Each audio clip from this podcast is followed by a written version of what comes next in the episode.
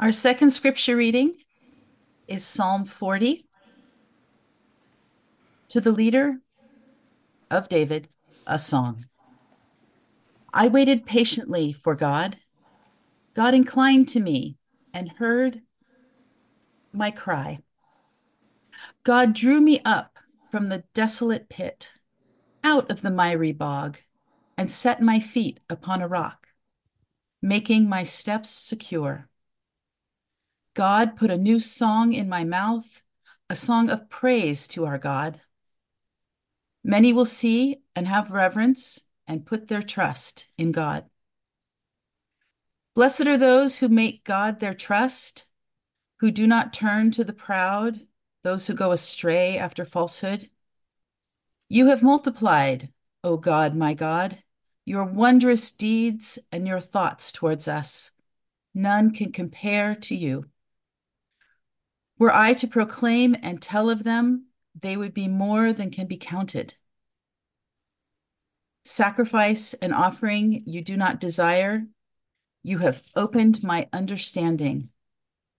Burnt offering and sin offering you have not required. Then I said, Here I am. In the scroll of the book it is written of me. I delight to do your will, O my God. Your law is within my heart. I have told the glad news of justice in the great congregation. See, I have not restrained my lips, as you know, O God. I have not hidden your saving help within my heart. I have spoken of your faithfulness and your salvation. I have not concealed your steadfast love and your faithfulness from the great congregation. Do not, O God, withhold your mercy from me. Let your steadfast love and your faithfulness keep me safe forever. May we celebrate the written word of Scripture. Thanks be to God. We celebrate the living word, Christ among us. Thanks be to God.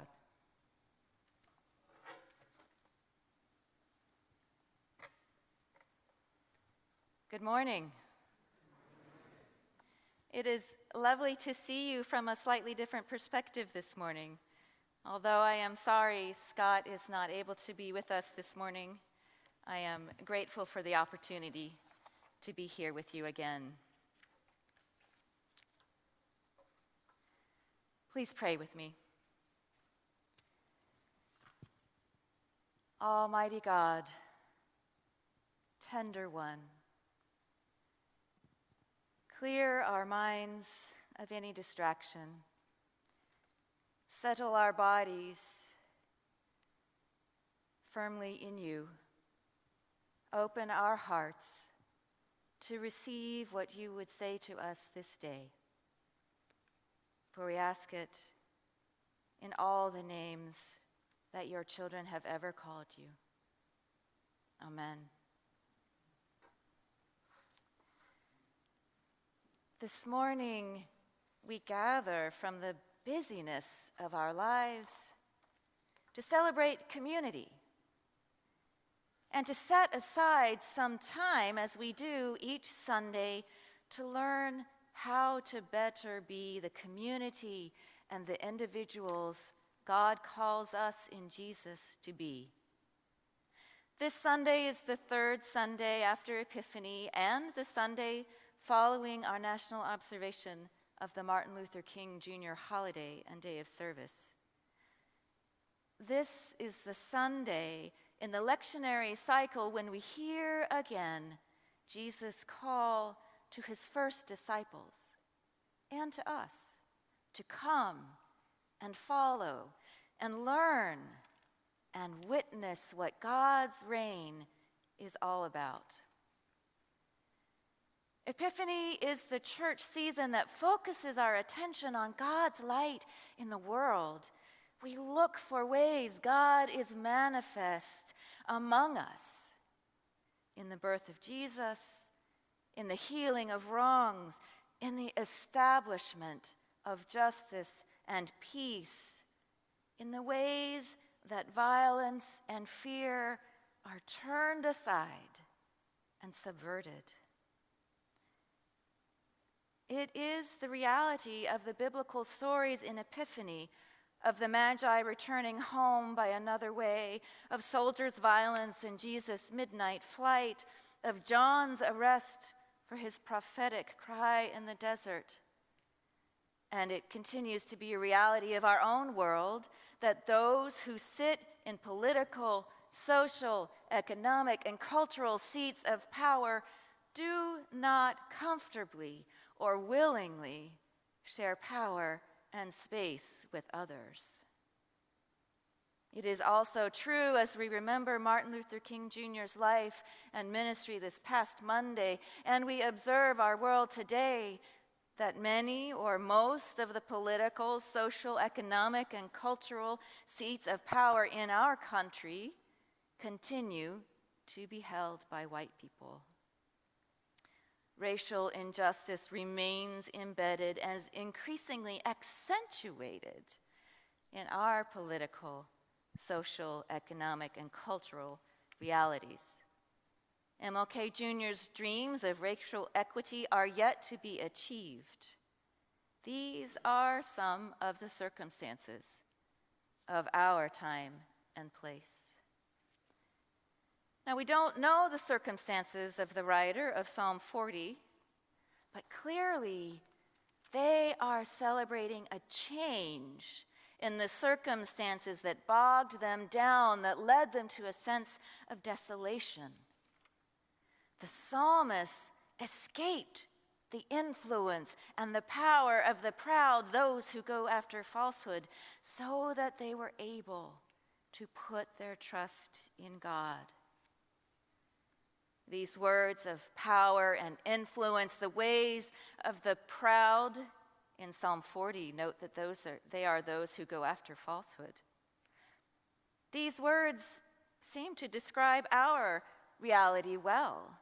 There are too many who are too proud of their power, their influence, their prestige, the goodness of their religion and faith expression, and too few who are proud of their neighbors and their neighbors' goodness and compassion. Too few who are proud of advocacy for fair economic and voting systems. Too few who are proud of shared cultural commitments that uplift each individual in community. In his book, Do I Stay Christian? Brian McLaren speaks of a theology of innocence and purity through others, originally through Jesus' death on the cross. We feel restored to innocence by finding ourselves better or purer than those around us, particularly those opposed to us. It is a theology of clean and unclean, superior and inferior being, a theology that can lead us to an us versus them mentality. McLaren also paints a picture of an alternate theology of solidarity that recognizes the blessing and value of all life a radical equality that celebrates difference and embraces even those who oppose us as companions in care, love, blessing, and light. These are other realities of our life, ways of being that harm one another and ways of being that uplift and celebrate one another, coexist in our world. We don't know the realities of the writer of Psalm 40. The psalm is attributed to David. The circumstances fit any number of the situations in ancient Israel's favorite king's life, but also it could have been attributed to him because it was written in his style or in his honor, or by an admirer of King David. The circumstances we find the psalmist in as the song opens could be very specific to life in ancient Israel. They could actually have been stuck in a pit as punishment. Like Joseph when he was thrown in the pit by his brothers who wanted to be rid of him, or like Jeremiah who proclaimed God's word that the king didn't want to hear. Or they could be circumstances similar to those that we find in our own lives. So, as we enter into a deeper experience of this psalm, we have an opportunity this morning to notice what bogs us down, what it is that feels to us like a pit of desolation. The psalmist moves quickly from a statement of circumstances that demonstrates their vulnerability, their sense of powerlessness, right into a statement of joy of God's presence in their life. We hear the psalmist's celebration of a new sense of their circumstances. We hear the voice of one who rejoices in the transformation in their life that God has brought. I waited patiently for God. God inclined to me and heard my cry. God drew me from the desolate pit out of the miry bog and set my feet upon a rock, making my steps secure. God brought security out of devastation. And the psalmist responded with praise and thanksgiving with the testimony of unrestrained lips in the midst of the great congregation. The psalmist didn't dwell on the circumstances from which they were rescued. Perhaps a business deal gone wrong, their reputations shredded by gossips in the streets, their family's economics ruined by indebtedness or crop failure, a devastating illness, Whatever it is, the psalmist moves quickly to a focus on God's activity in their life. Perhaps you, like me, find it easy to feel stuck, trapped in a pit, bogged down in all the ways our dysfunctional political system dysfunctions or how our economic system gives advantage to those who are already advantaged, or how often people of color are made out to be villains or victims.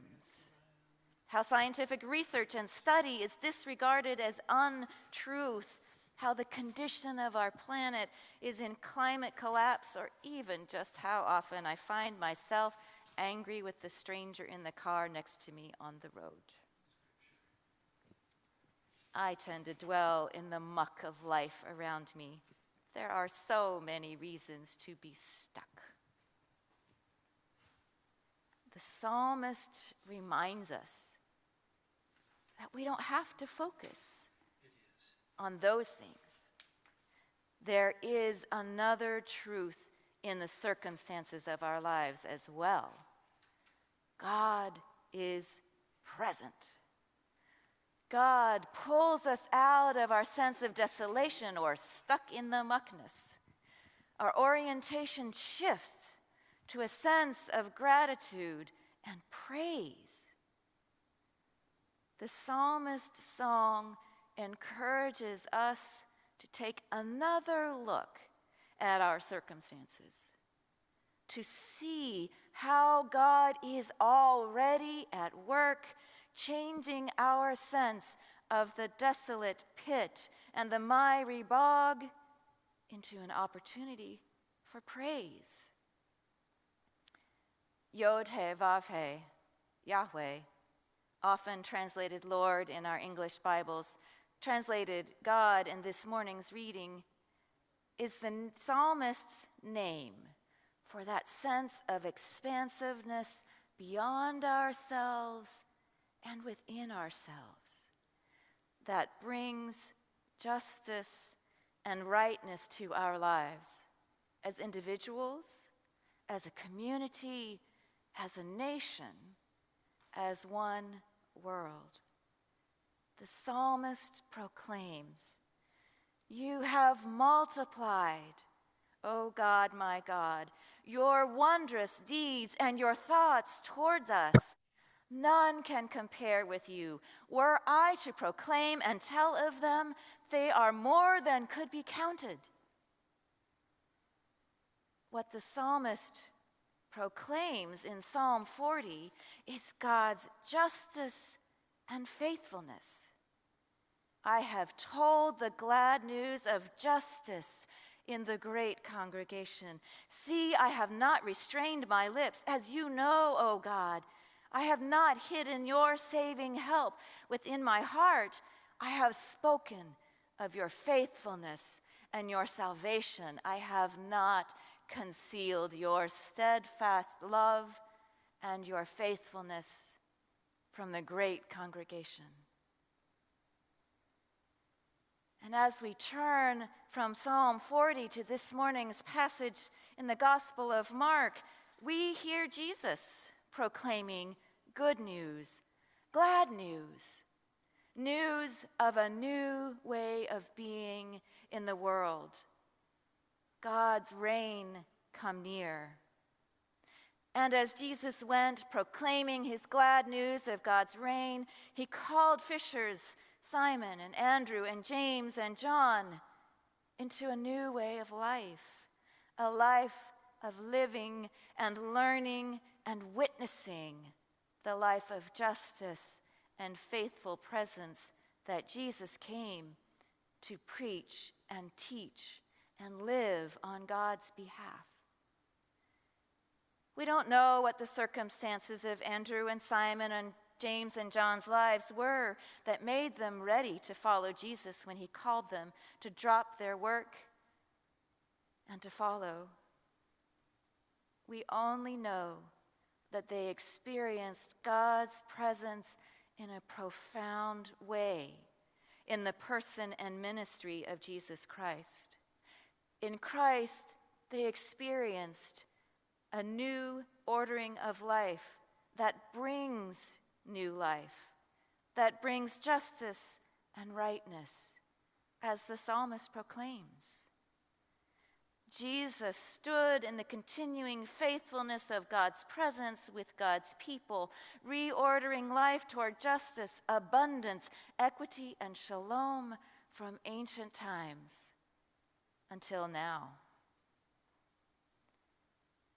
If you consider your own life, when you open your eyes to the light of God's love and look around you, do you have a story of justice or faithfulness to tell?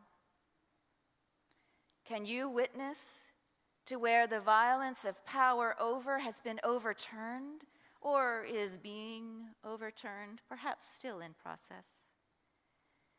Can you see ways that social and economic injustice are skewing toward rightness? Can you lift up the possibility that systemic racism is losing its grip on our social and cultural environments? Can you imagine how you can name yourself one among God's beloved, treasured each for our own unique giftedness, including our ungiftedness and our discomforts? The psalmist calls us to join in a new song. Jesus calls us to a new way of living. We are called into a new way of being that celebrates the light in the world.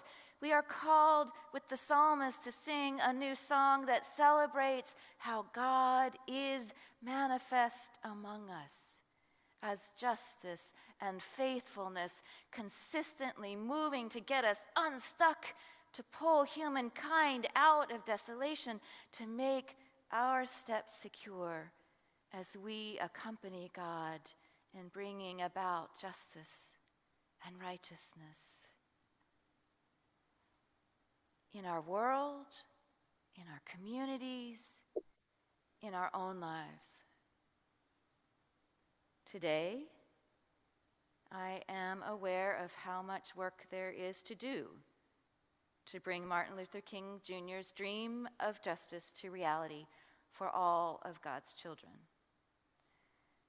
A newsletter from the city of Mill Valley this time last year stated that Mill Valley community members called the police about black people at nearly 20 times the rate they do about white people. Mill Valley is where I live. In most of these calls, police find no cause for citation or arrest.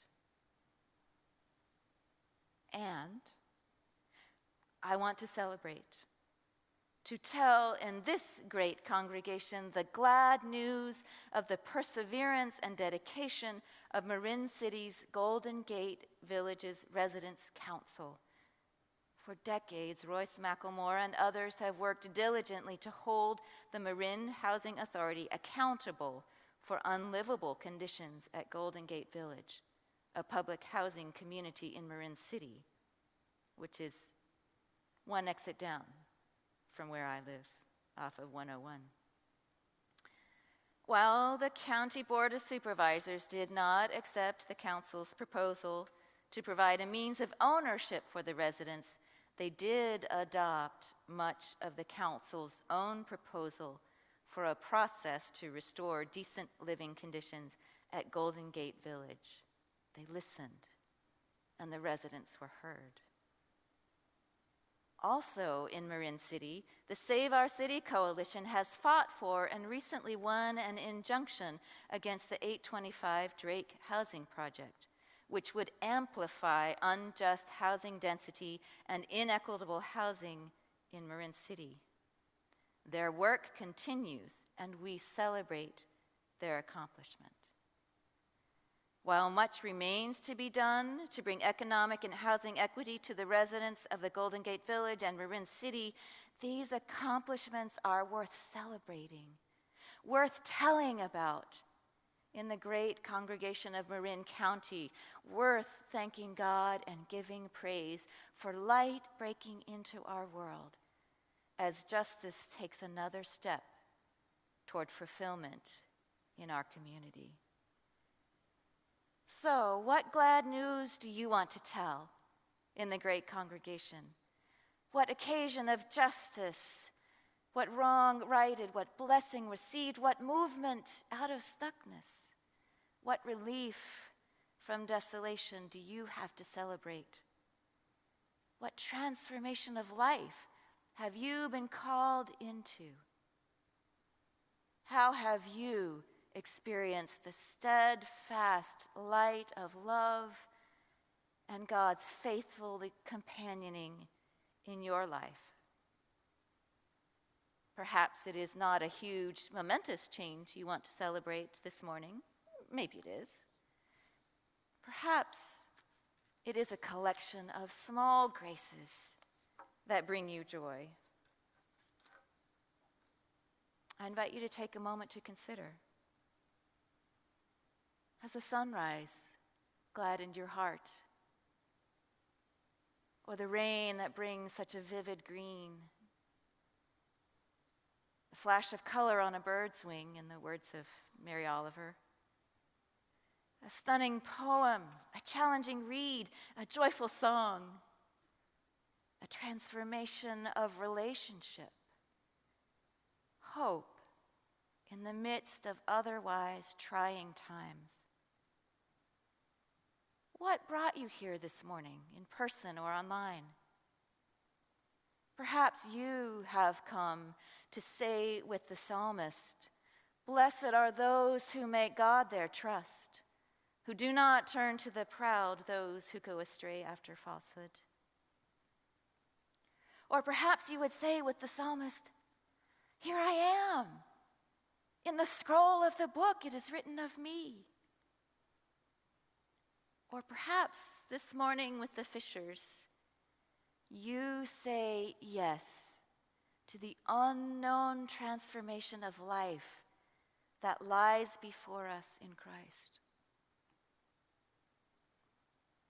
Today brings us an opportunity to reframe our sense of our lives our relationships, our social, political, economic, and cultural systems in the faithful, steadfast light of God's presence with us in this new year. Once again, this year, as we do year after year, we celebrate how God comes among us, not in the violence of power over, but in the powerlessness of a tiny baby. We remember Jesus' baptism and how he called the disciples and calls us to lives of living, learning, witnessing, and accompanying God at work in the world as He and they and we proclaim God's reign come near. Today, where do we see God's at work bringing justice and setting to right the wrongs of our world? In large and small matters, with unrestrained lips. We are called with the psalmist, with Jesus' early disciples, with the church of the gospel writers, with God's people throughout the ages to tell the glad news. Let's celebrate it. Let's give praise. Let's join our voices in a new song, not of stuckness and desolation, but of steadfast love and faithfulness. With unrestrained lips, let us tell of the light of love. Let us live lives of witness to God's faithfulness and justice.